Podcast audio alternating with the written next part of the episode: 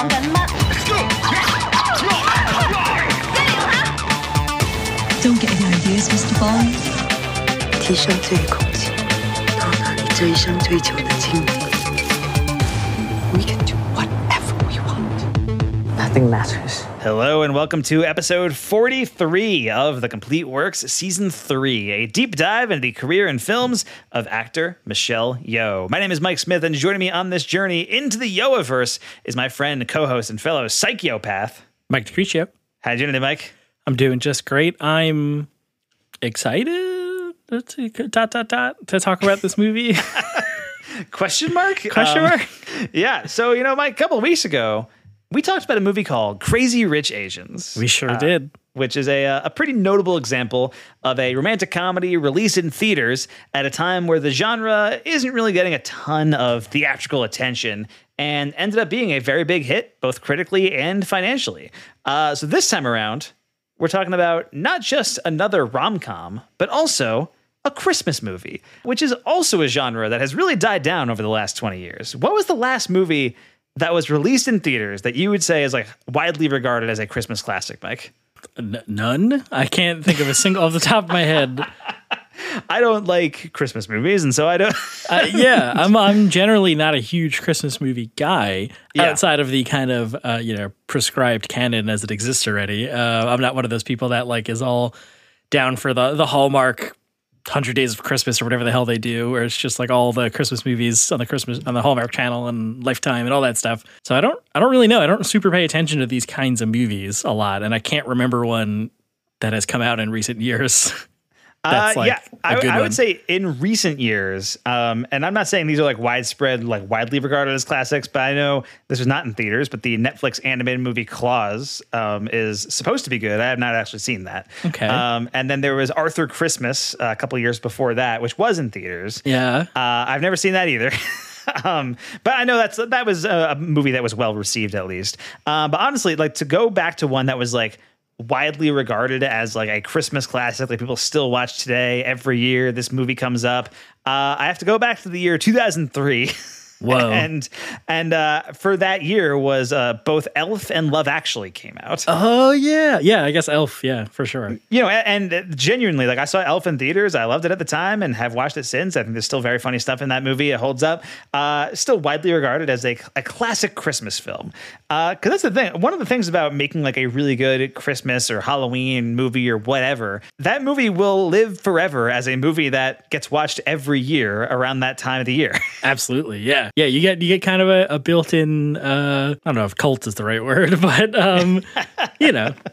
Re- repeat viewings, people that'll that'll grow up with it or whatever. Um, Yeah. You know, it's a wonderful life and all that stuff for us. Uh, you know, that kind of that kind of situation. Yeah, and so it does make me wonder, like, why there hasn't been more attempts at that in recent years. Uh, like, basically, since I mean, there have been a couple movies since Elf that have tried it. Uh, I think, and you know, like the mid two thousands, you have your like Christmas with the Cranks, Right. Uh, like that kind of thing. Uh, the Santa Claus three, anything with Tim Allen, really Yeah. Yeah. you know, that like that kind of stuff. But uh, you know, I, I feel like the Christmas genre uh, really died down over the last twenty years or so.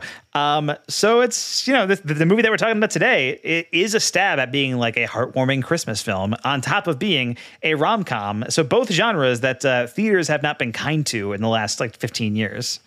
Yeah, that's true. Um, I feel like I feel like uh, at least Christmas movies have moved to uh, TV and stuff, TV movies and like, Sure, yeah. special events, um, stuff like that. And but but uh, Paul Feig, you know, kind of the king of modern day rom com stuff, I guess, right? Like maybe not. I don't know. I don't know. Feels like his wallhouse, his wheelhouse. I think it's certainly in his wheelhouse, and of course, Paul Feig, uh, director of *Bridesmaids*, um, which is you know more of a raunchy comedy, but has a romantic element in it as well, obviously. Uh, so, unlike *Crazy Rich Asians*, today's film not as well received, uh, even though on paper sounded pretty good. Um, it's directed by Paul Feig, uh, creator of Freaks and Geeks, director of Bridesmaids. Uh, it's got a script co-written by Emma Thompson, uh, who also Right. appears in the film. Uh, it's got Henry Golding and Emilia Clarke as its leads, uh, both kind of breakout stars. Henry Golding, of course, was in Crazy Rich Asians just a year earlier, and Emilia Clarke just off of Game of Thrones. And it's got a soundtrack that samples heavily from Wham. So, you know, where did it go wrong? What could go wrong? Yeah, tragic. Uh, exactly. So since Michelle Yeoh is in it, we have got to talk about it. It is time for 2019's Last Christmas. Look, okay, it's not my fault. I bet nothing's ever your fault, is it, darling? I used to worry about the way You have thrown away your life working in some silly Christmas shop. baby don't cry. Hey, Elf! This is my little helper. I have nicknamed her Lazy the Elf because she appears never to work. Father, if only Christmas get me out of here. What? Jesus, where'd you come from? Well, what are you looking at? Might be a falcon. Oh, damn it. Uh, I think you just pooed in your eye. Yeah, I think so. It's good luck, you know. What is? Getting pooed on by a bird. I'm busy, you're weird. Goodbye. You've missed five doctor's appointments. Mum is scared. So, uh, tell me about sleep.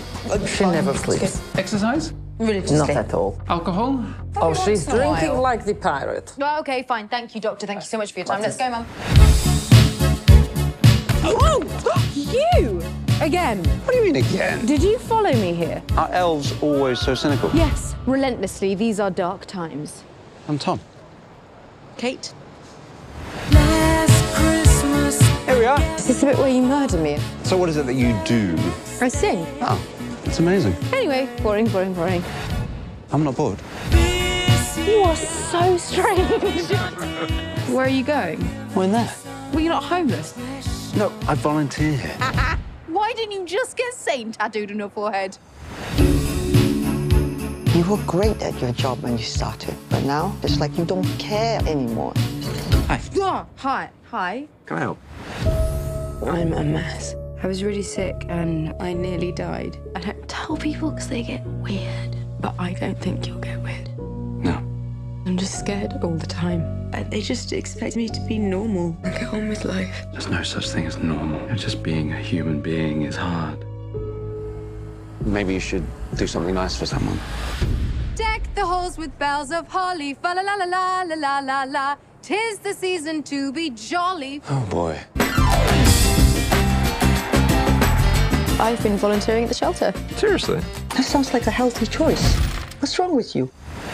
I've been trying to find you, but you keep disappearing. And then when I do bump into you, accidentally, I might add. It wasn't accidental. Why me? It's always going to be you. You like?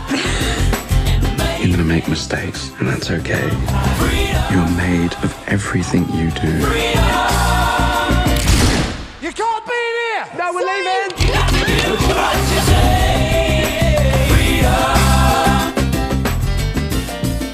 So this film was uh, something of a passion project for Emma Thompson. Really? That's that's not a sentence you expected me to say, did it? wasn't. That's- Mike? a twist. That is a big twist. Yeah, and Emma Thompson, of course, we've actually talked about before on this podcast in the context of another romantic comedy, uh, 1989's The Tall Guy, uh, Yeah. starring Jeff Goldblum, which rules. That movie is fantastic. I was hoping for half half a tall guy. Like, you know, Just give me half a tall guy. That's all I really want. That's all I need. And wasn't that her screen her film debut also? I believe it was, or like at least one of her first movies for sure. But yeah, I think it was her actual like first ever movie. Uh, and she had been working in TV for a few years before that too. She was Yeah. kind of known in the British sketch circles and all that kind of stuff. But Emma Thompson uh, began writing the screenplay to this movie in 2010. This movie came out in 2019. Uh, so began writing the screenplay in 2010 with her husband Greg Wise, uh, who was an actor she met on the set of uh, Sense and Sensibility. They've been married ever since. Good for them. Yeah, just throwing that out there. I thought that was nice. Uh, so the film finally started to come together in 2018 uh, when Emma Thompson personally sent the script to director Paul Feig, who had just come off of making what I think might be his best movie, A Simple Favor. Oh yeah, that movie rules. Yeah, big fan of that movie. Blake Lively, Anna Kendrick, also Henry Golding. He's popping up everywhere. Can't get enough of him in 2018 and 2019. exactly. Uh, he was the Joseph Gordon-Levitt of the late 2010s. Love a good podcast crossover joke. That- that's a callback to a joke on the other podcast, which came out last week.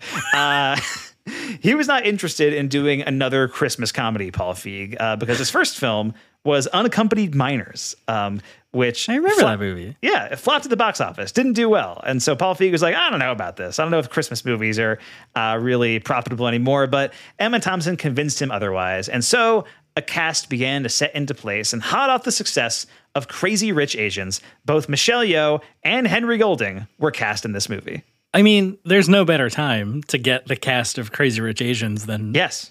A than a year after Crazy Rich Asians. Yeah, absolutely. Yeah. I mean, they're they're really dragging their feet making the sequel, so you might as well get the cast of Crazy Rich Asians. Yeah, right. Uh, so Michelle Yeoh plays Santa, uh, the manager of a Christmas store uh, where the main character Kate works, and Henry Golding plays Tom, the quirky guy that Kate falls in love with, who may or may not be a ghost. Just gonna throw that out yeah, there. so you're gonna start that so early? You're already gonna bring that up? You know, you know what? Here's the thing. You may not remember this, Mike. I saw Last Christmas in theaters. I do remember. Uh, and there were trailers for this movie, as there are for all movies. Uh, and the trailer heavily hints that the, Tom is a ghost. Like it tells Really? it, it it falls just short of telling you that Tom is a ghost. Uh, and I remember seeing that trailer and being like, "There's no way he's actually a ghost." And then seeing it in the theater, I was with my girlfriend who likes the movie. I, I want to say to be clear, she likes the movie. I do not. Um, but she Yeah. likes it. And I remember turning to her and being like, I think it was the first moment when she like meets Tom and I realized that like nobody else is interacting with this guy. like nobody else is acknowledging him on the street.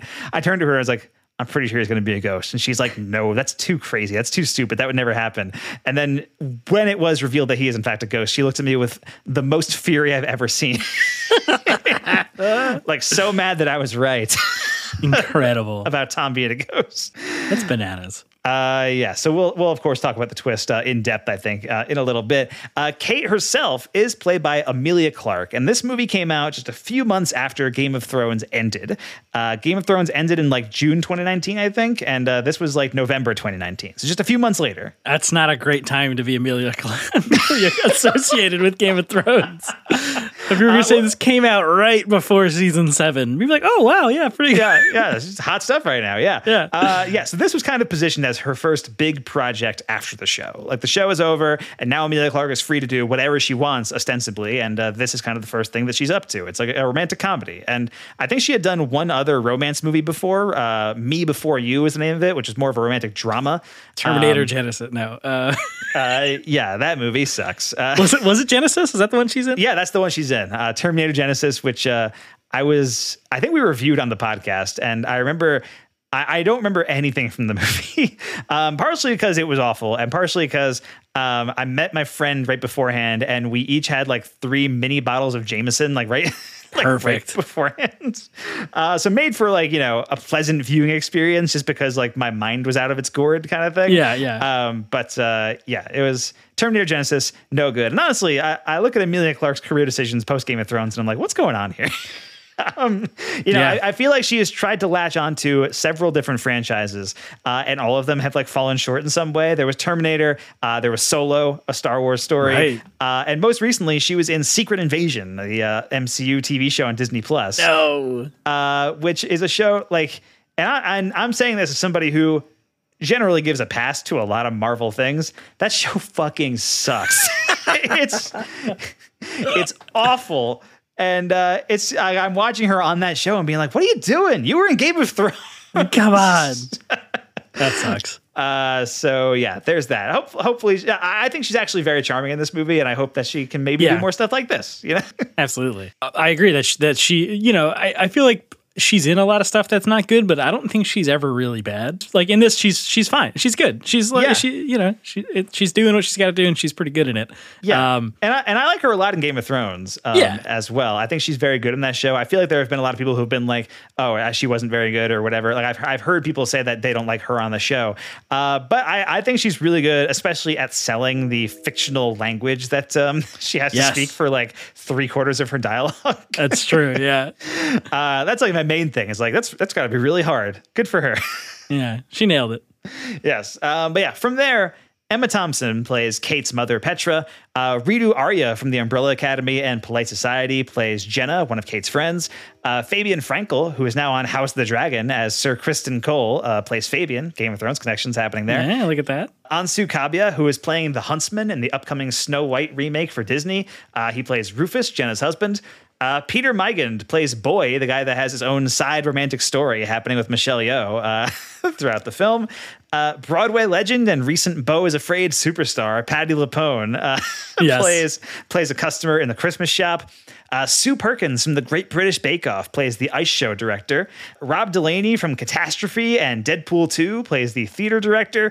And Peter Serafinowicz from Shaun of the Dead and The Tick plays the theater producer. And also Andrew Ridgeley from Wham, the other guy in Wham, uh, has a cameo in the audience at the end of the movie.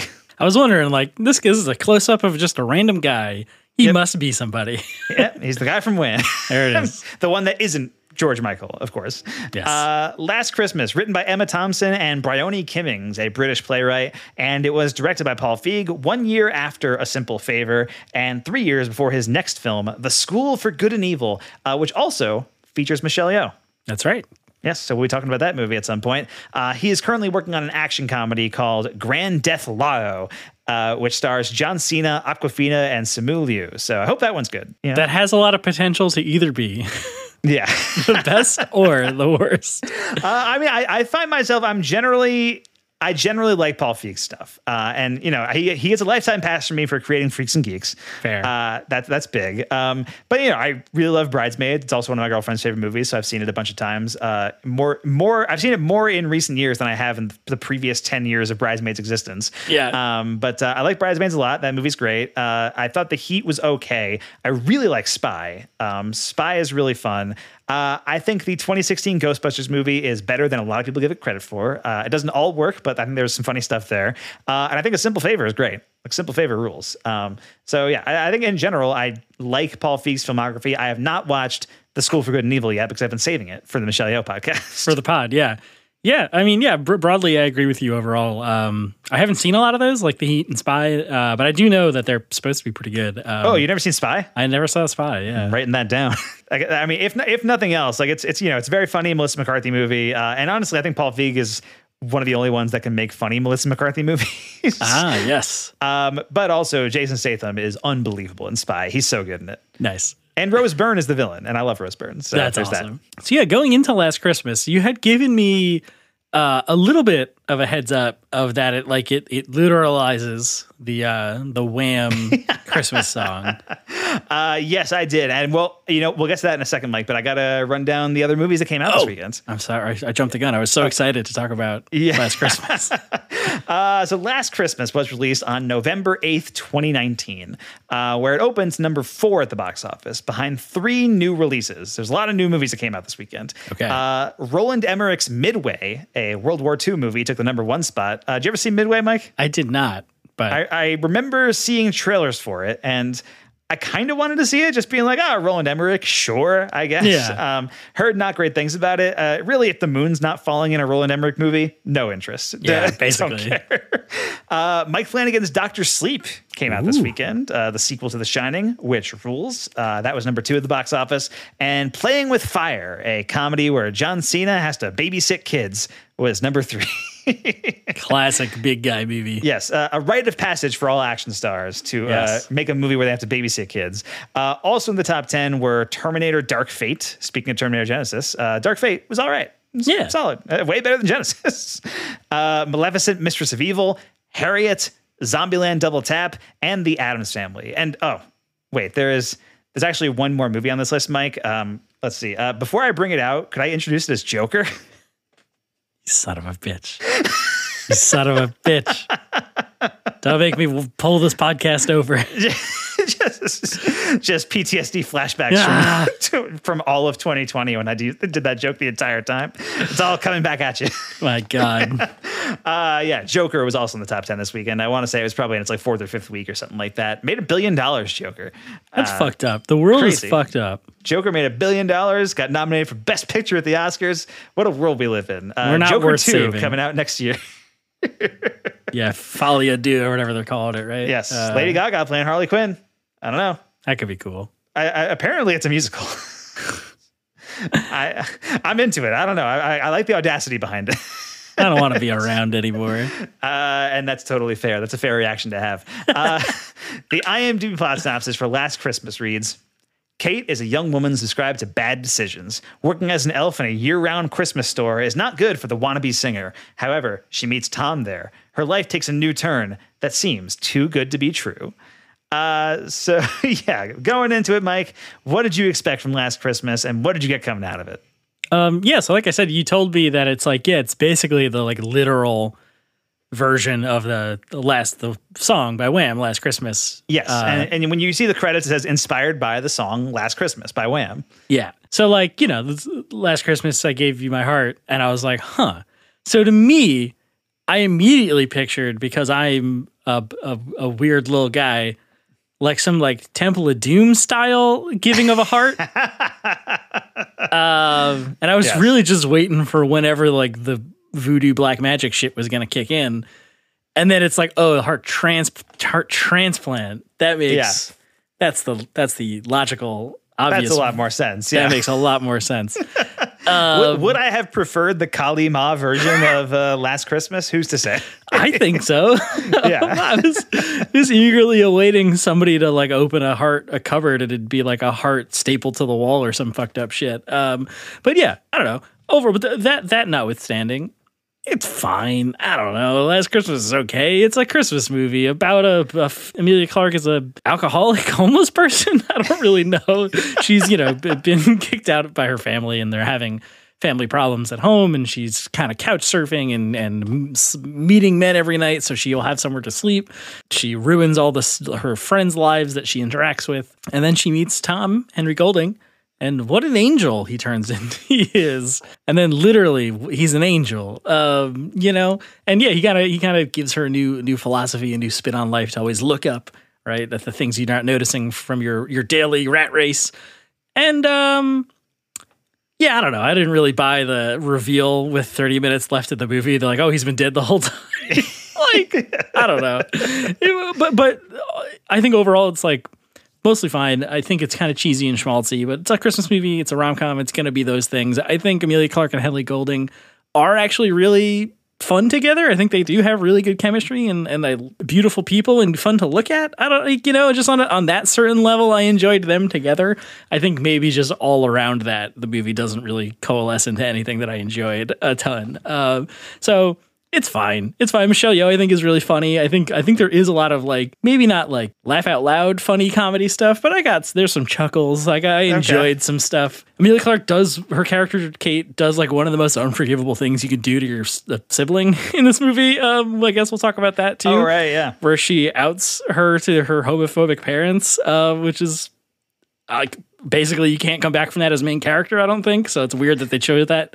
Chose But to then she gets her like a bottle of wine or something, right? Yeah, it's all fine. It, It all turns out it's fine. over.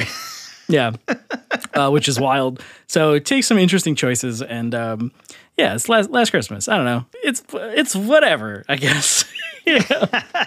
Uh, yeah, I mean, so I saw this movie in theaters. I saw it when it came out. Okay. Uh, and I did not like it. Um, but I watched it again and was hoping that maybe, you know, having having seen it and you Having know, some space. yeah, having a little space, maybe knowing what the twist is, I could appreciate certain elements of it a little bit more, and maybe I'll like it a little bit more. Uh, I I think I liked it less. I think. Whoa, I think I- interesting.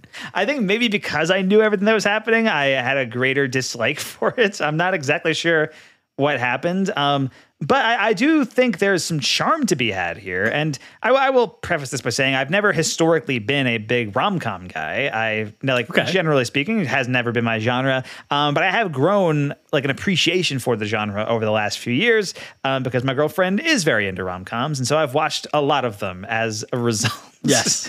Uh, and so I've watched a lot of movies that I really enjoyed. Like I, you know, I had never seen Ten Things I Hate About You before, and think that movie's fantastic. And uh, you know, I've grown to appreciate like She's the Man and stuff like that. Like I, I Mm-hmm. appreciate what some of those movies are doing. Uh, Last Christmas takes this trope that is- exists in a lot of romance movies. Like one of them is actually dead, right? Right, Um, yeah. Like that. That's something that has just been around like since Nicholas Sparks has been writing books. You know, like that.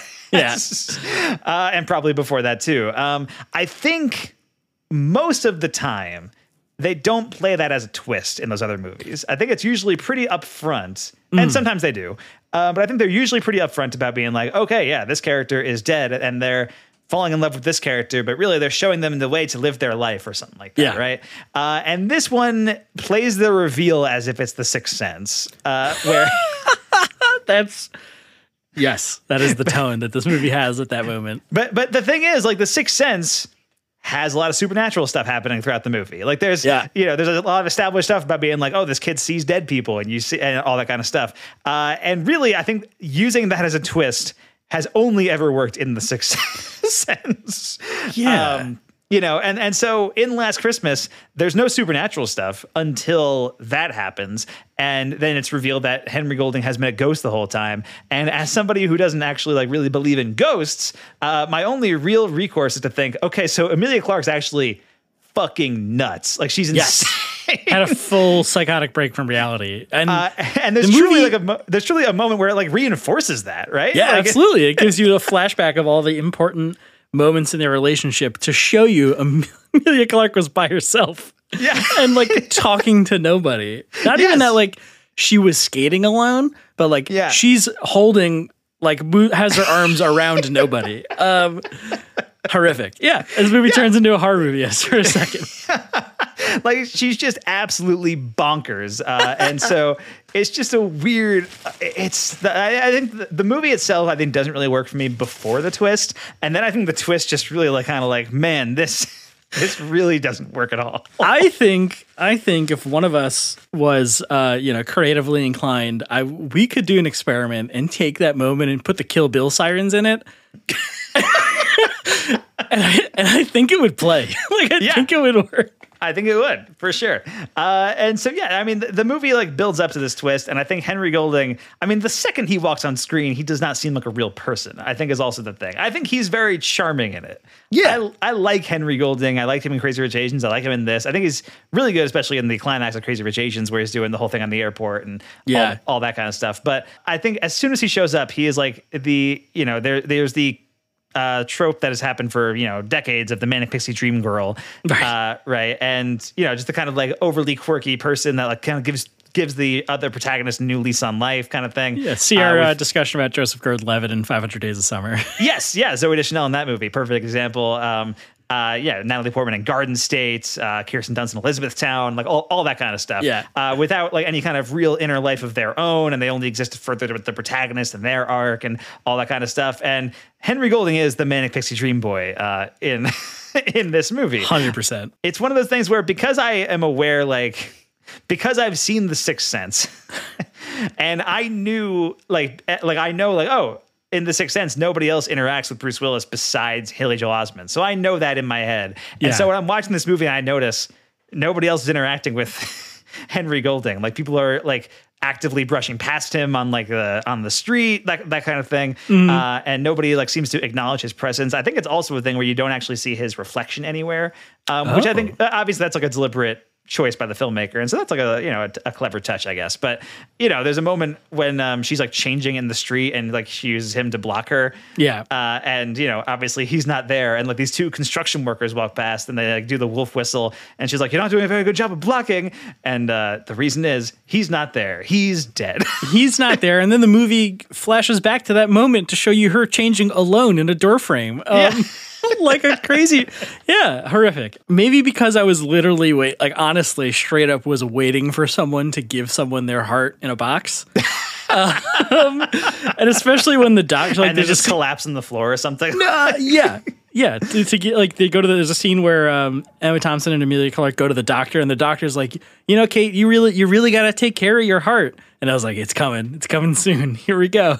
But you know, there there is such a missed opportunity with the like Christmas season and you know the, the Christmas miracles and and and like love is the fifth element and like all this all this stuff cultural stuff to introduce some supernatural things in this movie. Um, Yeah. That like could maybe foreshadow or or make that reveal feel a little more like correct in this universe. organic yeah Yeah, organic. Uh, and this movie does, just does not take any of those chances, and just all of a sudden springs this reveal that she's been in a dating her dating a ghost um, for after an hour or an hour into this movie. Um, and it's just yeah, thinking about it in those terms, like huh. And there's even like this stuff with Michelle Yeoh and Boy that like is that the same thing? Like the kind of pump fakes you a little bit that they're having a similar type of relationship, oh, like between before you know he's a ghost. I mean, where they just like immediately have this connection when he walks in the store or whatever is going on between the two of them. That like you kind of get pump faked into being like, oh yeah, it makes sense that Tom is a real is a real boy, even though he like ballerina dances around the streets a lot and does things like that. Uh, but then they they comment on it like, "Wow, you just like you know, are you always like this? You always dance like that?" But but you um yeah, I, I didn't even notice that nobody else interacts with him ever. Oh yeah, Uh, yeah. He's he's got a lust for life because he's not alive. Is uh, That, that's what should have been the tagline. yeah. That's what the poster should have said.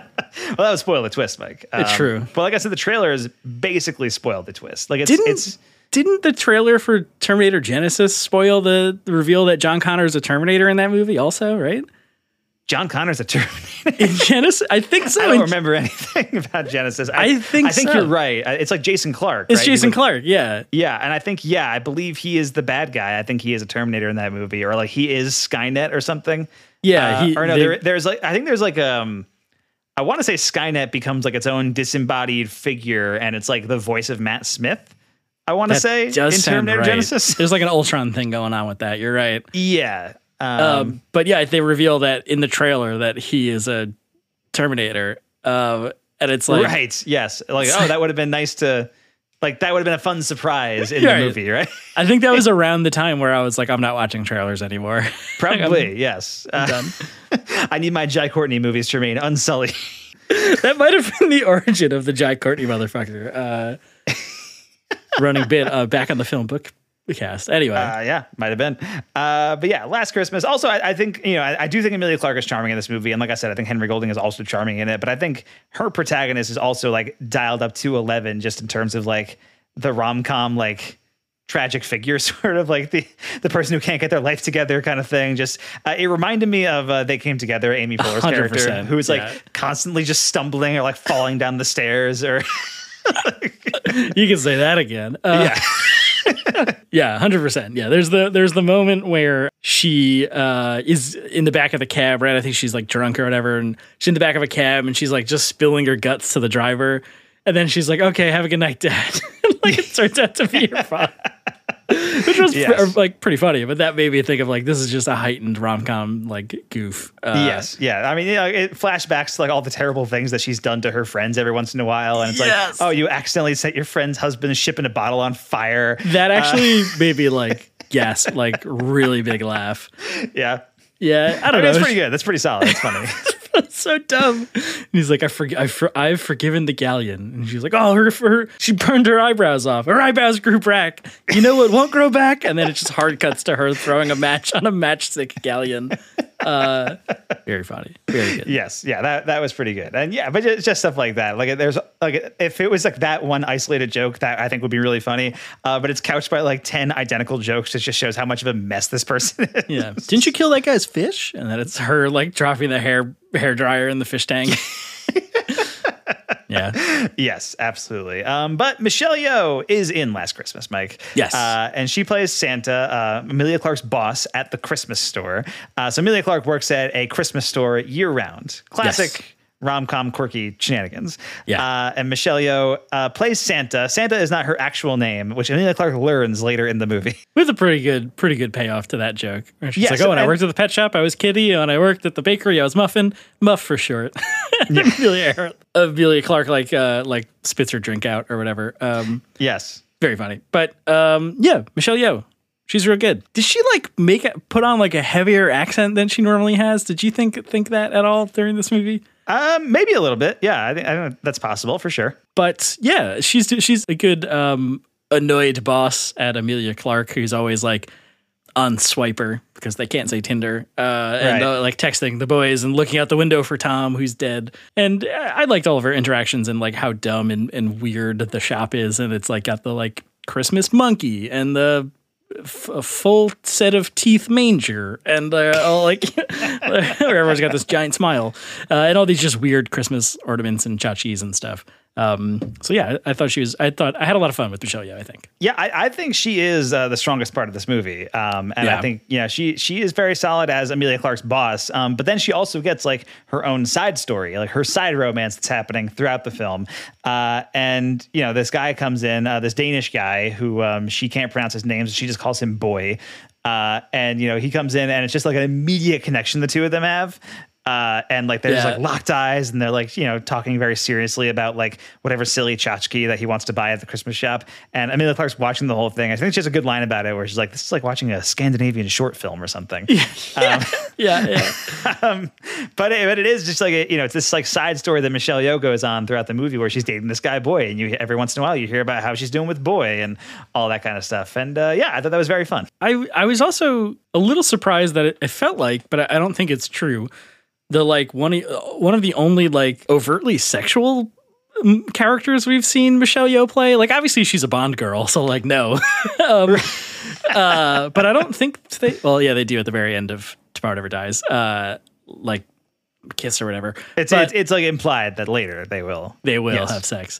Uh, Yeah. And she does say that she has not had sex with boy, but like they talk about it, uh, like overtly say like, "Oh, have you had sex yet?" And like, "Well, have you had sex with Tom yet?" And like all that, Yeah. like they're you know, and they're like talking about her love life, but she's been in like romance movies and stuff we've seen before. But I don't know, it just it just kind of stood out to me and being like, "Oh, wait a second. Yeah, I mean that's a, that's a good point. I think you know it's romance. I mean, she's done romance like obviously Crouching Tiger, Hidden Dragon is like sort of a grand romance uh, film between her and Yeah. Chow Yun Fat. Obviously, it's also an action movie.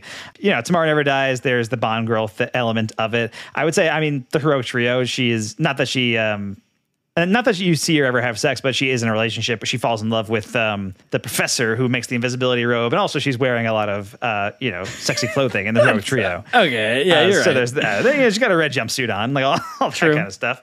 Um, yeah, I mean, yeah, there's Wing Chun, Yeah. which um, I'm not sure if she has sex in that movie, but her sister or her aunt forces Oh, sex uh, yeah. on people. That's right.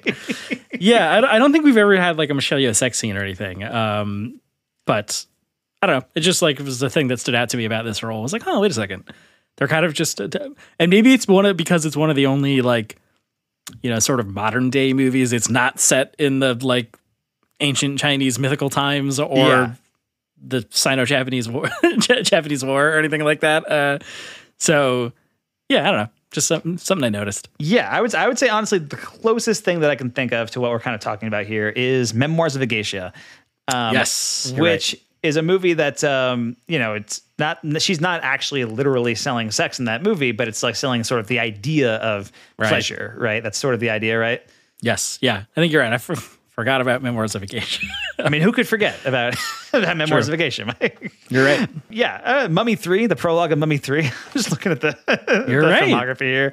Um, but yeah, no, I, th- I think you're right. It's it's not something that gets brought up a lot uh, in Michelle Yeoh's filmography. So that is like kind of a unique aspect of Last Christmas. Yeah, so it's got that going for it, I Yes. guess. Uh, but yeah, but I think her whole romance with Boy is is really charming and fun, and it, it only like takes up like five minutes out of the movie's like hour forty five minute runtime or whatever.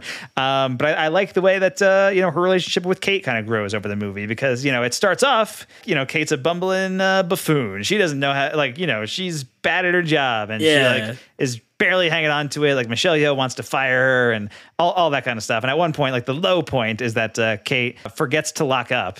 Yes. Like she forgets to lock up uh, that night. And so the next day, uh, they've been uh, robbed, they've been broken into. Uh, and so Michelle Yeoh has, has like, this- like this very tearful uh, moment with her and Kate where she says that, uh, you know, like you obviously left the door open. I can't believe you've done this. And I had to smash a rock through the window to make it look like somebody broke in so that I can get the insurance money. So you've also made me break the law.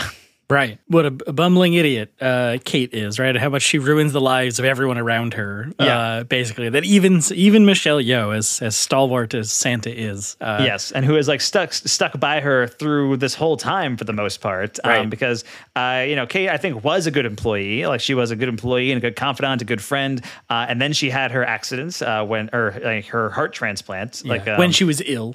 Yes, when when she was ill. They allude to it like just saying when she was sick or when she was ill for a while, and then about halfway through, it's revealed what happened. Yeah. um, the heart transplant thing, and then about a half hour, forty minutes after that, then it's revealed that it was Henry Golding's heart and he's dead.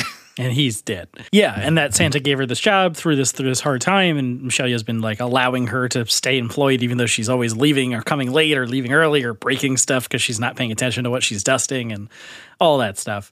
Um, And there is there is a little bit of that like you're fired. Well, okay, you're hired again. Uh, Yeah. thing that they have going. She's a J. pretty- Jonah Jameson of Christmas Story.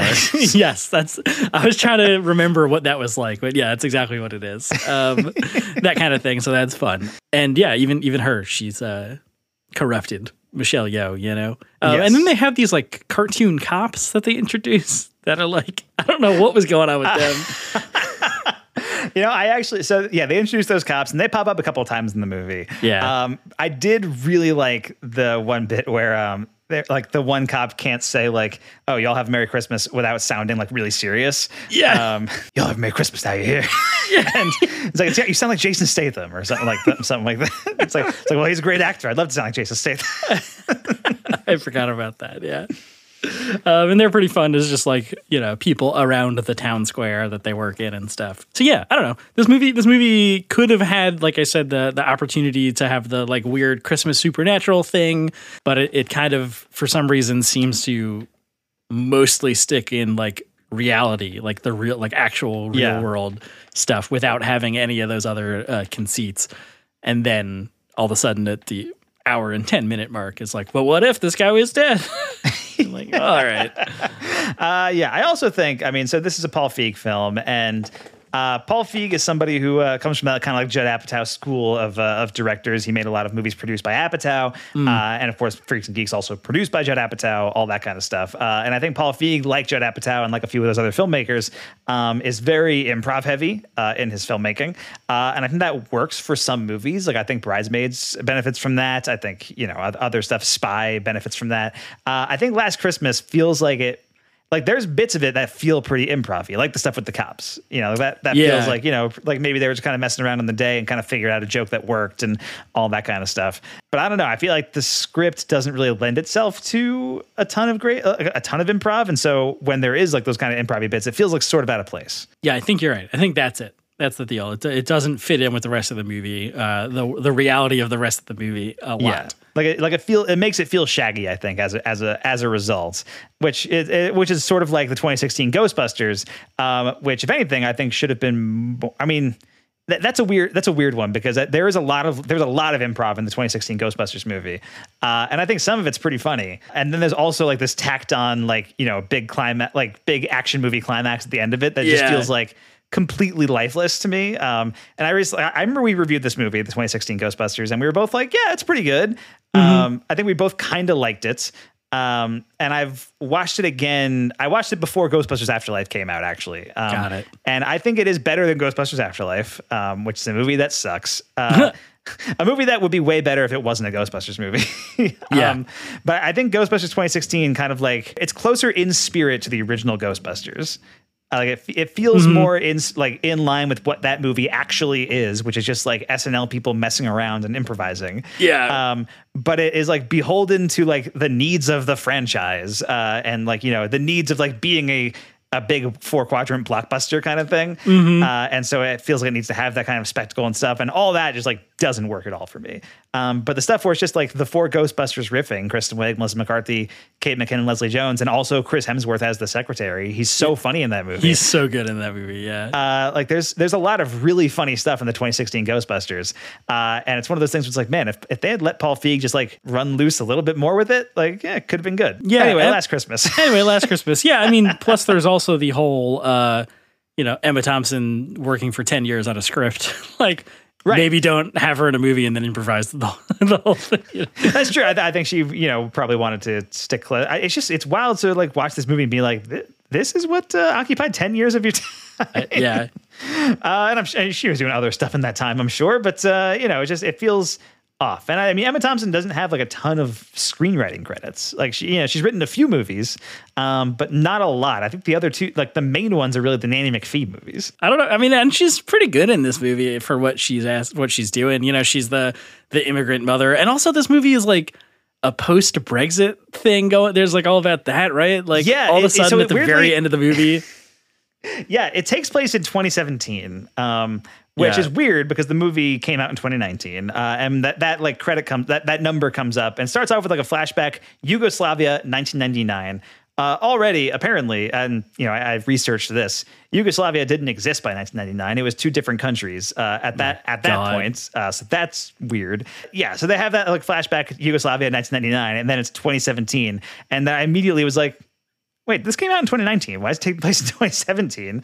Uh, and then, yeah, there's like one moment at the end of the movie where I think Emma Thompson is watching TV and it's Brexit uh, is happening. And she's like, they don't want us here anymore.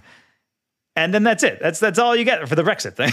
Yeah, there's one scene later on where they're uh, where it's uh, Kate Emilia Clarke's like riding the bus, and there's these like two people speaking not English, uh, and this like you know a guy in a tracksuit gets off getting off the bus, is like speak English in my blue bloody country, whatever, like some hooligan shit, uh, and then gets off the bus, and Emilia Clarke talks to them. I guess they're speaking, you know, Russian or some form of whatever Slavic Like a- that they would language, be speaking. yeah. In a in not Yugoslavia, I guess, uh, and uh, tells them like, "Don't worry, you're welcome here." Like blah blah, and they have like a conversation on the bus, and like, but and and then yeah, like that's it. And it's like this feels such a like such a weird inclusion in this movie. Um, yeah. Like this didn't have to take place in 2017, you know? yeah. I mean, maybe I mean, it could have been. I mean, it was the Brexit thing, but also George Michael died in 2016, so maybe they were like, "Oh, it's it's sort of about post George Michael's death." Because again, this is heavily inspired by the uh, Wham song "Last Christmas," Right. Uh, and it features several Wham songs on the soundtrack. Which, hey, a plus. Really enjoyed that. Uh, you know, who doesn't Yeah. love a good rendition of Faith? You know, it's it's good stuff. True, and like a couple versions of Last Christmas, uh, which I didn't know they were covers of that song. Um, You but didn't know then- there were cover songs of uh, cover versions of Last Christmas. I feel like everyone's covered Last Christmas. I guess I don't know. Uh, but but uh, it made me think of one of my friends uh, on Twitter. She does this game uh, every Christmas. I forget, it's just like Wham Holla is what you like, you know, Valhalla, but Wham. Uh, but where you try to go as long as you possibly can without hearing Last Christmas ev- in the Christmas season. Um, and it's always, you know, at the grocery store or some shit where you Yeah. get you get it, get sent to Wham Holla. You Uh, get so- whammed. you get whammed. Um, so I was I was messaging her like I can't believe it's August and I'm already getting sent to Wham Holla because I have to watch this movie. Um, so there's that. If you want to play Wham Holla, you lose. Don't watch this again. Don't watch Yes. this movie. Should I play the song at the end of this podcast just so everybody gets whammed? That's it. You get us all. Uh, yeah, I just went to the Wikipedia page for the song "Last Christmas," um, just just to see like, oh, what, oh, what other cover versions are there? And there's like 15 like different sections, like Wigfield version, Ashley Tisdale version, Crazy Frog version, Cascada version, the Glee cast version, the Ariana Grande version, the Carly Rae Jepsen version. you know it's hilarious? The Crazy Frog ringtone in "Talk to Me," totally unrelated. Yes. Hila- Weird. In- mwah, chef's kiss detail. Uh, it's very fun watching that. Like I watched it in open caption, so it actually had the parentheses "Crazy Frog ringtone." nice. That's really funny. which was great. Uh, did you know Last Christmas was the most played Christmas song of the 21st century in the UK until it was overtaken by Fairy Tale of New York in 2015? Whoa, that's crazy. Yeah, that's kind of weird. I mean, both songs came out in the 80s, I think. So kind of Mariah weird that Carey like, could never. like it kind of like both came out in the 80s. So like kind of weird that like in 2015 one of them like Yeah. crossed over the other one. You know, that is strange, huh? but uh, uh, both good songs. Uh, Fairy Tale of New York, probably my favorite Christmas song. Actually, that movie, that song rules. That is a good Um, one. But uh, yeah, last Christmas. Uh, what I, I feel like. Oh, I, I did actually also want to mention like um, you know, there's hints throughout the movie that uh, Henry Golding is a ghost. Yeah. Um, but I think my favorite one is that he has no idea what Frozen is. That's true. Uh, cause she's like uh, she's auditioning for Frozen on Ice, like an ice show version of Frozen. Yeah. Uh, and he's like, "Oh, what's that?" It's like Frozen. It's like I don't, I don't know what you're talking about. I did because he died because he died in like 2012 or something, right? Like it's supposed to be like he died a few years ago. or a year ago. It's whatever she had the heart trend. I forget what the heart. Yeah. Well, Frozen came out in 2013, but he Huh. like genuine like he has no idea what Frozen is. So I'm pretty sure it's like it it, it was a couple of years ago that uh, she had the heart transplant and stuff. Okay, but yeah, I did. I did like that, and that like the reveal that like, oh yeah, his his phone is like literally in a cupboard, and he keeps saying like, oh yeah, it's in a cupboard. Like I don't have it with me. It's in a cupboard. Yes. Uh, and yeah, that's also that's also a really funny sequence when she goes to uh, Yes. his apartment uh, where he has like laid her down to sleep the night before. Yeah. you know. Uh, and again, n- she's just insane. None of this ever happened. Um, but but she goes to the apartment. I mean, I guess it must have because he kept saying he had a phone in there, and there was a phone there. There was a phone there, yeah. But she goes to the apartment. It's totally empty, and there's a realtor there, and he's like, "Oh yeah, let me show you around the apartment. I'm glad you're here." And she's like, "Ah, what, what kind of crazy prank is this?" Yeah. you know. what kind of goof is this? Yeah, uh, and then she's like, "Oh, uh, the phone's phone's in the cupboard. He's been saying that this whole time. Okay, let me go charge it." Uh, it's like, "Oh, is that the previous tenants?" And it's like, "What do you mean previous tenant?" It's like, "Oh, did he move? Did he, is he out of here?" And it's like, "No, the previous tenant. Uh, let me check my notes here. Died." Yeah, what? and then she falls over. Yeah. Uh, yeah, and then it's her walking down the street, remembering all of the parts of the movie, and then it's her alone, talk, sitting on a park bench, talking to herself about how they need to break up. Yeah. Um, like, what the fuck is going on? And I kind of wished it seemed like they're hinting that all the benches in that little secluded park are dedicated to other people. Because right, she gets up at the end and it says it's like dedicated to him. Yes. Um, so And like it our- quote look up or something, right? yeah, it says look up. Yeah, Tom, Tom Webster or whatever his name is. Um, but like, are all those Dead other Tom, people we like to call him. dead Tom? Are all those other people that are always on the benches also ghosts? Like, is that like a ghost park?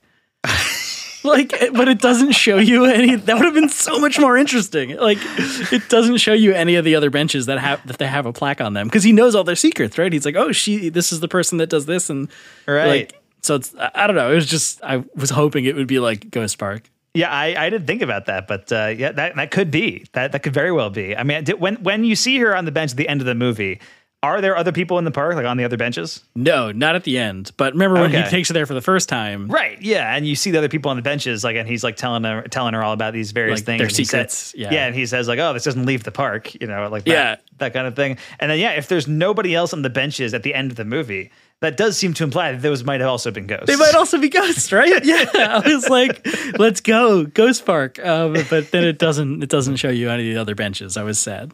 Yes. Um, but of course, this is all to further, you know, Kate's uh, personal growth. Like, you know, get get out, get her out of her funk, essentially. Right. Uh, and so, you know, she has this romance with Tom, who, uh, you know, she's sees once in a while, but he doesn't have a phone, so he comes to her, uh, and she gets frustrated when you know he doesn't show up and all all that kind of stuff because he's a ghost. He's on ghost time. He he can't he can't show up at places on time. That's crazy. He's nuts. He's dealing with Beetlejuice in the afterlife. I would like to see a, a like version of this movie that showed the Beetlejuice esque antics that Tom gets up to in the afterlife. He's just stuck in the waiting room for the Yeah, recently like- deceased. Every once in a while, he has to stop into Earth to hang out with Emilia Clarke, but otherwise. He's he's uh, off doing Beetlejuice things, but uh, you know, and he mentions that he volunteers at the uh, homeless shelter, so she starts volunteering at the homeless shelter, uh, and nobody there seems to know who he is, right? And that's also, also the thing. And it's like, whoa, if he says he volunteers here, why is why is nobody uh, why does nobody know him? He works Uh, nights. Yeah, and there's uh, there's this other guy working there who like uh, I don't think the movie ever like starts a romance between him and Emilia Clarke, but I think it implies that like eventually one will happen after she gets over this ghost romance. Yeah, after she gets out of the institution. Um, Yeah. yeah, yeah. When he says that, like she she says um, she's looking for Tom, and he's like, oh, like he like it's very helpful for that, and like yeah, they uh, they have a little bit of a chemistry there. Um, yes. and yeah, and then it and then it turns into like a save the barn kind of thing. Yeah, like, save the homeless shelter. Like we're putting on a talent show, kind of Yeah. kind of deal. Yeah, and so uh, yeah, that that's basically like throughout the movie, we've seen her go on these auditions that uh, go awfully, like just absolutely Right. terrible.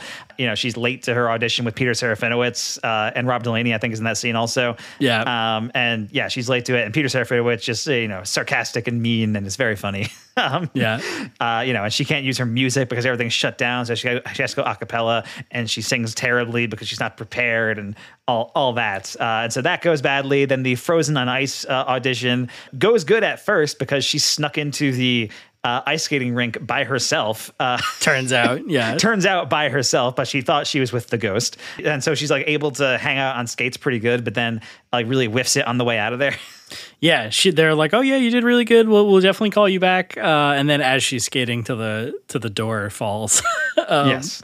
and blows it. Uh, And and so yeah, and so she kind of gets fed up with the auditioning process and decides to uh, help the homeless shelter uh, and use her singing talents there. Uh, and so it starts off with her just like parked outside of the homeless shelter, like with a you know a change collection bin, uh, Right. and it just starts singing. And what do you think she sings? She sings "Last Christmas." Classic. Didn't see that coming. Yeah, and then and then eventually more and more uh, people that stay at the shelter join her in singing, and they're they're raising money that way. And then she has the idea to put on like a a full talent show fundraiser thing. Yes, and this is kind of a fun sequence where they're doing the auditions for the talent show, and it's all the homeless people at the shelter, and they're all do, like doing their own individual talents. Uh, and you know, there's the one guy with like no legs who rolls by on a skateboard, uh, and you know, there's this one guy who does like a really great Elvis impression, and they're all just like, "Holy shit!" Like you know, Yeah. all that stuff. It's it's pretty fun. That's pretty good. And then yeah, and then they then it basically ends. Well, so then she outs her sister to their homophobic parents. Forgot about. We Right, have to should talk, about, that. Yes, absolutely. So, uh, in addition to all of this, uh, Emilia Clarke such a mess that uh, she's really on the outs with her family as well. Yes. You know, she's like kind of screening calls from her mother. She doesn't want to talk to her because her mom's just going to nag her about, uh, you know, oh, you gave up on your dreams and you know you, you've been so different since your heart transplant and all that kind of stuff. And her sister is also like annoyed by her because she. Uh, is never around for the family and that kind of stuff. And she's like, answer your mom's calls. Come on. And the dad is the only one who's like, ah, she's doing all right. She's fine. She's my daughter. Yeah, she's surviving. And then yeah, they she shows up late to a family dinner that she like forgot about. She just happens to come home on that day. Um, Yeah. and it's for her sister's promotion at work. Yeah. And they get into a whole heated uh, argument about how because Emilia Clarke is such a fuck up that the sister had to like take on the family burden of like becoming a lawyer and being successful Yeah. and all this stuff, all these expectations. Um, and in Emilia Clarke's like rebuttal of like, well, I'm such a fuck up. Where's your girlfriend? Why isn't she ever here with us? And Yeah. like, what do you, what's, what's girlfriend? What does that mean? Like, you know, uh, Emma Thompson, uh, as a not Yugoslavian. right. And yeah, it's like a very clearly, they come from a very like traditional Christian upbringing. Uh, they're Yeah, always I mean, singing yeah, the folk mo- songs. Yeah, the movie opens with them in a church, like a church choir. Right. Yeah, and there's even the hint of that, like the the sister like giving eyes to some other girl in the choir, right? Oh, or yeah. giving giving each other eyes, and they you get the sense the family disapproves of this, and that like yeah, like the most horrific thing you could do to somebody. um, and she's they all storm out and everything ruin, ruins the dinner. Uh, but it's okay. She gives her a bottle of wine at the end of the movie, and that's it. They're all they're all friends again. now. Yeah, I mean, she has an apology montage with everybody that she has wronged uh, Yes. throughout the course of the movie, and so uh, she gives a bottle of wine to her sister, and it's all fine. Uh, I think there is like a scene where the sister's like, "You can't expect this to work." All right, come on inside. Uh, yeah, like basically, yeah. that kind of thing. Um, but then, yeah, then she has a sequence with like you know throughout the montage, she like. Uh, replaces the ship in a bottle, like with uh, Mm-hmm. with like a smaller one. Like, uh, I'm not gonna burn this one down. Like, you know, Yeah. Like- Gets that guy a goldfish. And then Yes. she killed his fish. Yeah, and so she yeah she goes in this like big apology tour for everybody she's wronged that she, and she's like trying to be a better person and like while she's doing all this she's putting together the uh, the homeless shelter talent show Right. uh, and the movie ends with uh, ev- everybody that uh, has been in the movie in her life except of course for Tom the dead ghost. Uh, Yeah, even the realtor that she fainted in front of is there. There's like one shot really? of him at the party. Yeah, it's like this is bizarre. Why Yeah. would he be there? he shouldn't have been invited. Yeah, you guys aren't that close. Uh, but yeah, so everybody that you've seen throughout the movie, including that guy, uh, is there in the audience, and also Andrew Ridgeley from Wham, which is a pretty big get for Emilia Clarke's character, who uh, is a pretty big Wham fan. yeah, yeah. But she really she only name drops George Michael uh, throughout in the movie, which is pretty funny. yes, uh, and it's true. Like you go back to her childhood bedroom, and you see like posters of George Michael everywhere. Yeah. uh, you know, Last Christmas is playing all the time in the Christmas sto- shop, obviously, and like when she wakes up, like her alarm clock is set to like "Wake me up before you go go," and Yeah. all, all that kind of stuff. Like there's like it's Wham everywhere in Emilia Clarke's life, which is weird because she doesn't really talk about it that much. There's the one scene uh, at the beginning after the choir scene, like when she's like in the bar and she's like standing at the jukebox, Right. and that's when the guy says the like guy comes over to pick her up basically and he's like oh it's your favorite song blah blah blah. And she's like you know me and george michael have a lot in common. Uh, we're both uh, you know angelic voices misunderstood geniuses in our time uh, you know like a bunch of stuff like that. Uh, but that's really it. And then and then it's just wham wall to wall in the rest of the movie. right. It's it's a lot of wham uh, that you get throughout, and yeah, I like most of the songs, so I was excited to hear them. Um, but uh, yeah, and then the movie, of course, ends with her singing "Last Christmas" uh, at the talent show. Uh, the entire crowd joins in. It's a rousing rendition of the song, uh, and then it ends with her at the park bench, and it says "In memory of Tom." Look up that kind of thing. Yeah, Ghost Park. Hashtag Ghost Park. Hashtag Ghost Park. Somebody tweet at Paul Feig and ask him. Is this park full of Uh, yeah, I mean that is Last Christmas. I mean, there's other stuff to uh, get into. I think we should circle back to Yeoh a little bit, uh, and maybe just kind of like put it in context. Like it's it's interesting that like she is uh, kind of doing this kind of movie now. I think you know post Crazy Rich Asians, you know that kind of gave her a career resurgence. She's popping up in a lot more things, uh, and so this is a, another romantic comedy like Crazy Rich Asians. Um, not nearly as good as as Crazy Rich Asians as I think. Yeah. Um, but it, it puts her in a somewhat similar role, not really antagonistic like in Crazy Rich Asians, but certainly in kind of like a, a figure of authority kind of role, like you know the Mhm. person in sort of above the person's like the main character's stature and kind of looking down on them in certain ways, right?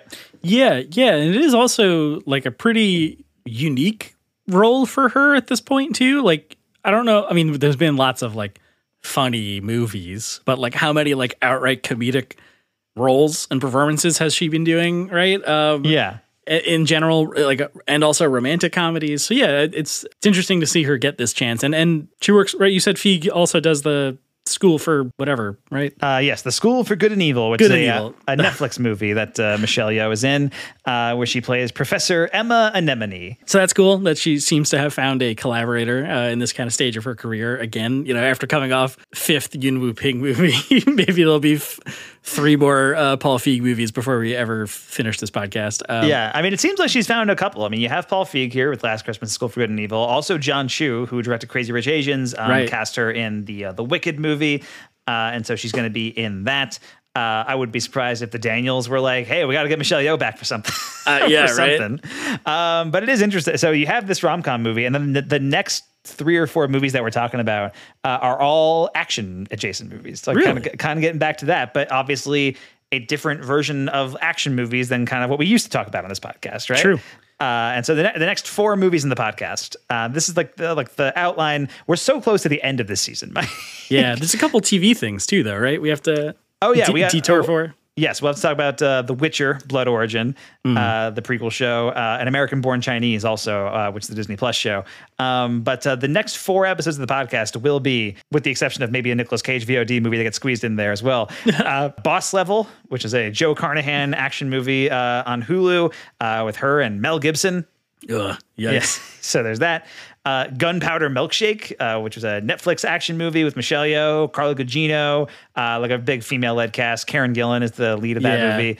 Uh, Shang-Chi and the Legend of the Ten Rings, which of course she plays Shang-Chi's uh, aunt in that movie, I want to say. You know, I don't remember.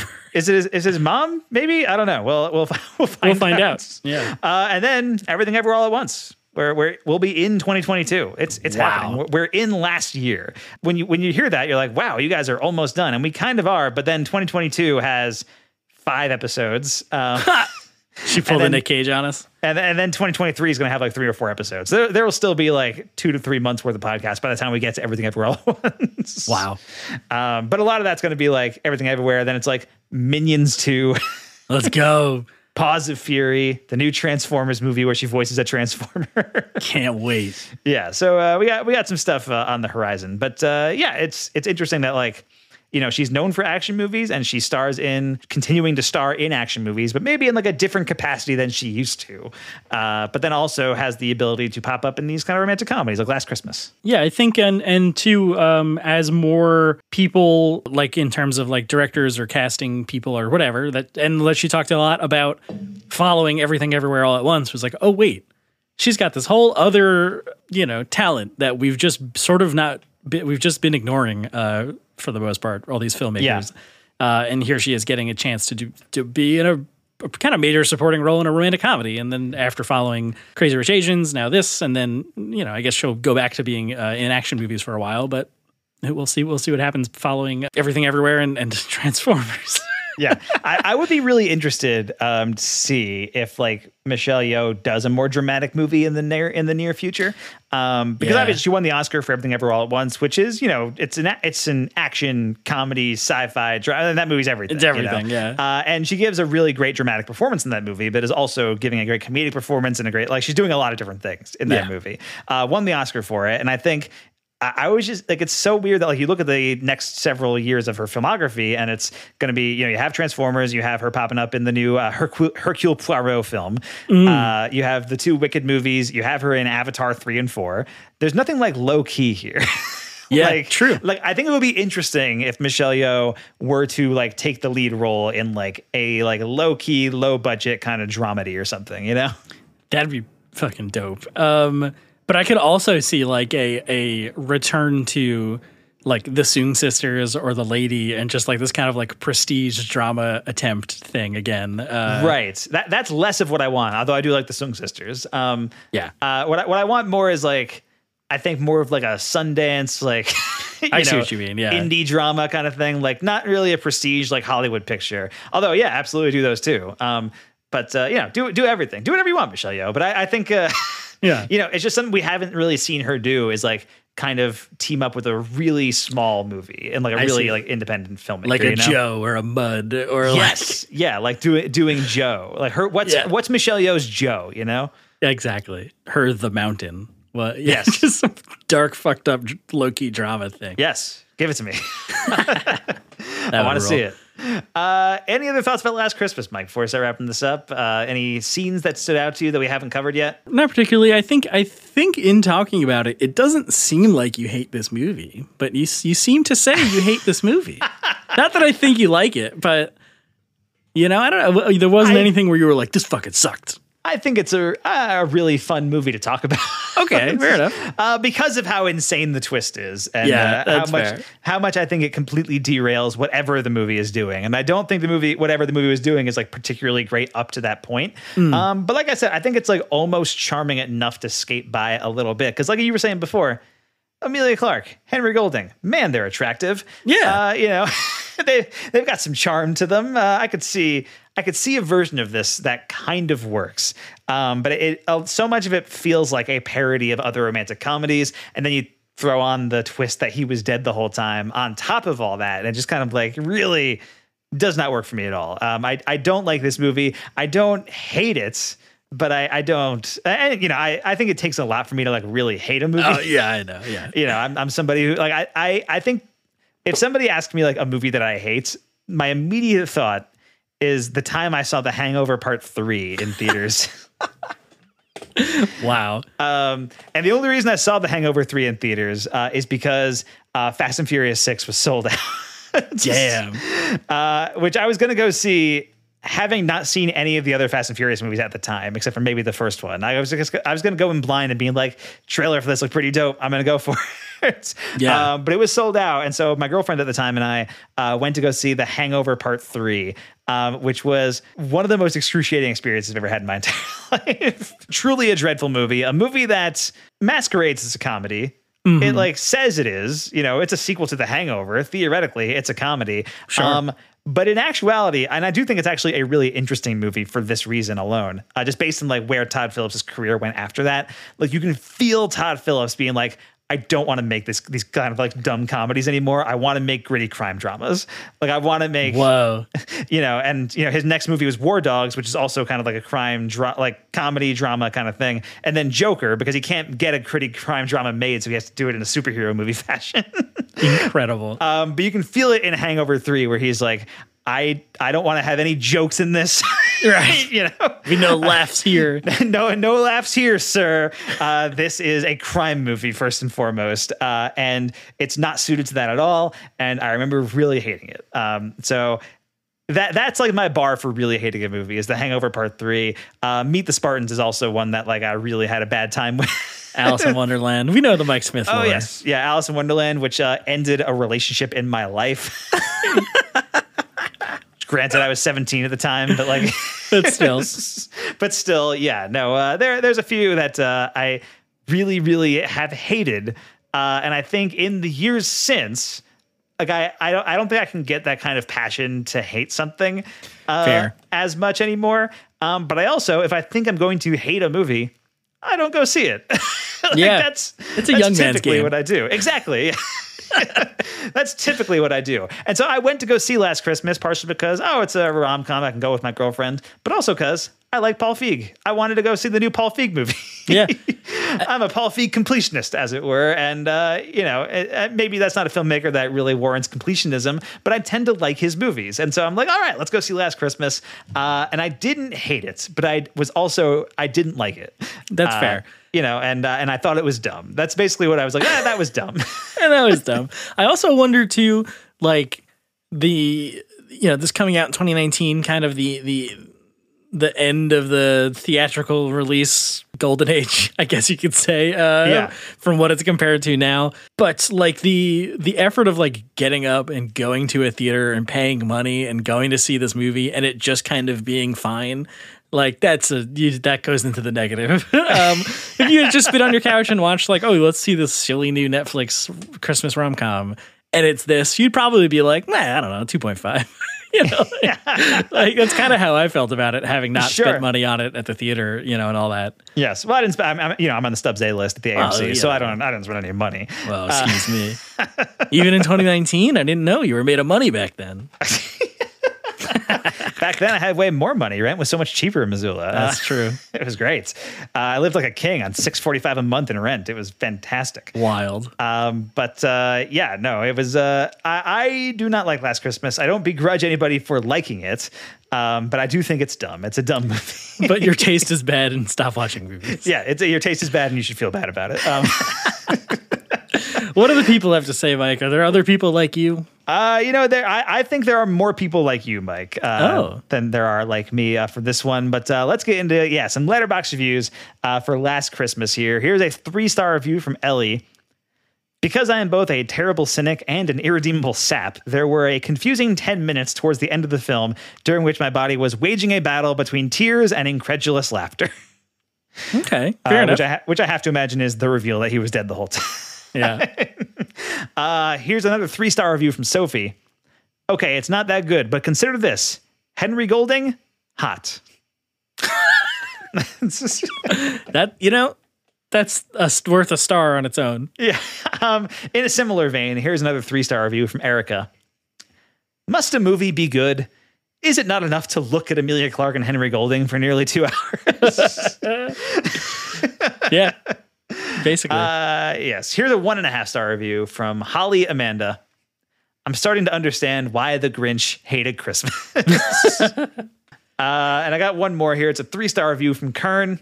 Can a film survive off pure Christmas spirit alone? I mean, probably not, but Clarke and Golding ooze charisma, and Emma Thompson and Michelle Yeoh are perfect scene stealers. It's like a Christmas sweater, tacky as hell, but warm and comfortable. yeah, okay, sure. Yeah, there you go. I think it's uh I think that's a perfect way to describe it. I, I get the appeal. Like if you're a fan of romantic comedies, I think this hits all of the beats and like really hits all the beats. I think it uh, goes hits those beats into overdrive. Um, but uh, but they are here, and so if you like this kind of movie, this kind of movie's here for you. Uh, Yeah. and it's nice that it came out in theaters and did pretty well. You know, I think it, it had a budget of like thirty million dollars, uh, and it made like one hundred and twenty three million dollars. So even though it wasn't like well received, like critically, like it did make money, and it kind of shows that there is a, an appetite for these kind of things. You know, uh, and other kinds of movies should be made. Uh, Yeah, movies. I think that's really the takeaway. Is just Yeah. make movies.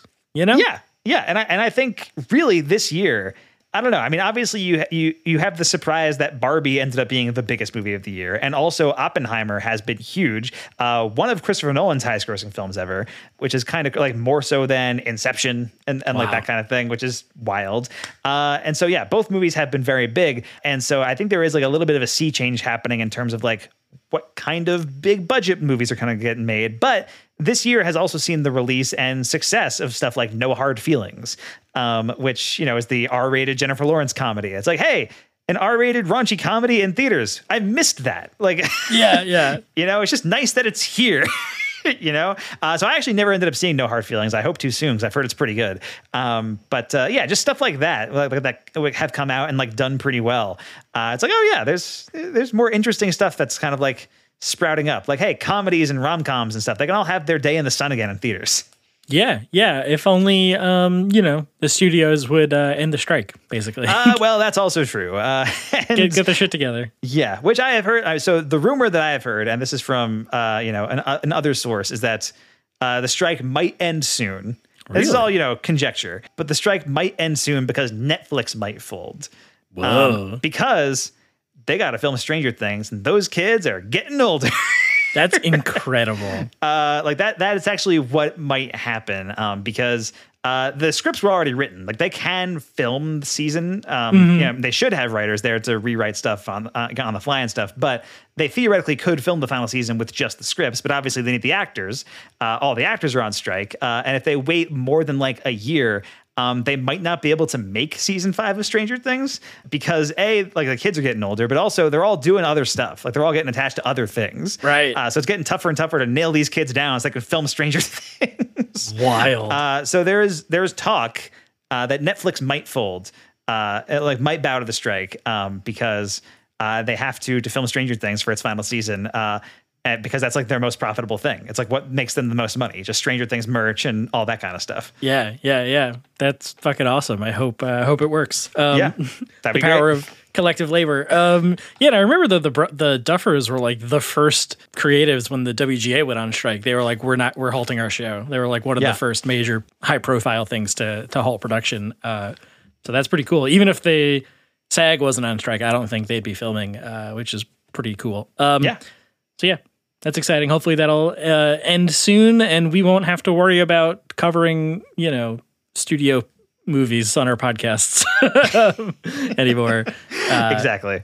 So anyway, Yes. Last uh, Christmas. But there it is. Last Christmas, uh, I gave you my heart and made this movie. Uh, Mike D, where can we find you online this week? Uh, still, should have been the Kalima version. Um, you can find me at MD Film Blog on Twitter and Letterboxd, and at mdfilmblog.bsky.social on Blue Sky. Um, if you'd like to donate, support the show, you could do that on our Ko-fi page, which is kofi.com slash Mike and Mike Pods. Uh, and if you want merch, we have merch available on our Redbubble, which is mikeandmikepods.redbubble.com. Yes, it is. You can find me online at msmithfilmblog on Twitter, Mike Smith Film on Letterboxd, Radio Mike Sandwich on Instagram, and as I mentioned on Mike Mike Go to the Movies uh, this past week, uh, a new podcast sort of has been launched, uh, Roxy Radio, where I've been hosting Roxy Radio on 1015 KFGM in Missoula for the last year or so with my co-host Sarah Ferguson, who also works at the Roxy Theater, and we talk about all the cool stuff happening at the Roxy, all the various programming things like you know the month ahead, all, what's going on every week uh, at the Roxy, and so now that's available in podcast form. You can get it on Spotify and soon other places. But Roxy Radio is available for your listening pleasure right now. Do it. Get, Yes. get it in your ear.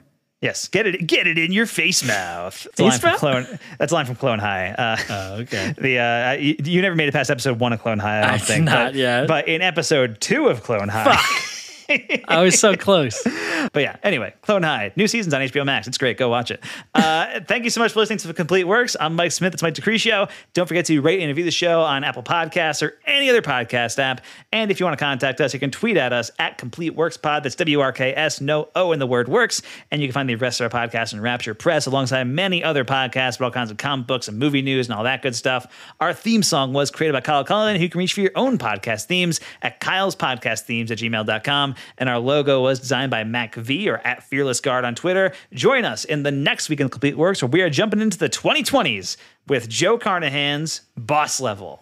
Yeah, it's it's happening. We're, we're like we're gonna have to figure out who season four of the podcast is gonna be soon. Pretty soon. Tweet at us your suggestions, I guess, because yeah, we got to know. It's coming Yeah. up soon. I've recently had some ideas. I've got, I've got, I've got I mean, I've, I, I never deleted my like list from last time. Ah, I see. Uh, so I've been adding uh, names to it, uh, and yeah, it's it's like thirty plus names deep at this point. I have like four or five that I'm like pretty like into. Uh, Okay, so we got we got some stuff. It's got some stuff brewing. I'm just saying, who Yeah. who wouldn't want to hear a Parker Posey podcast? Whoa, is that allowed? Oh, I guess yeah. There's a season in between now. There's It's a season in between, so we could do one theoretically. But uh, yeah, Parker Posey, Michael Keaton, anyone? Whoa, crazy. Winona Ryder, if she was in the running last time.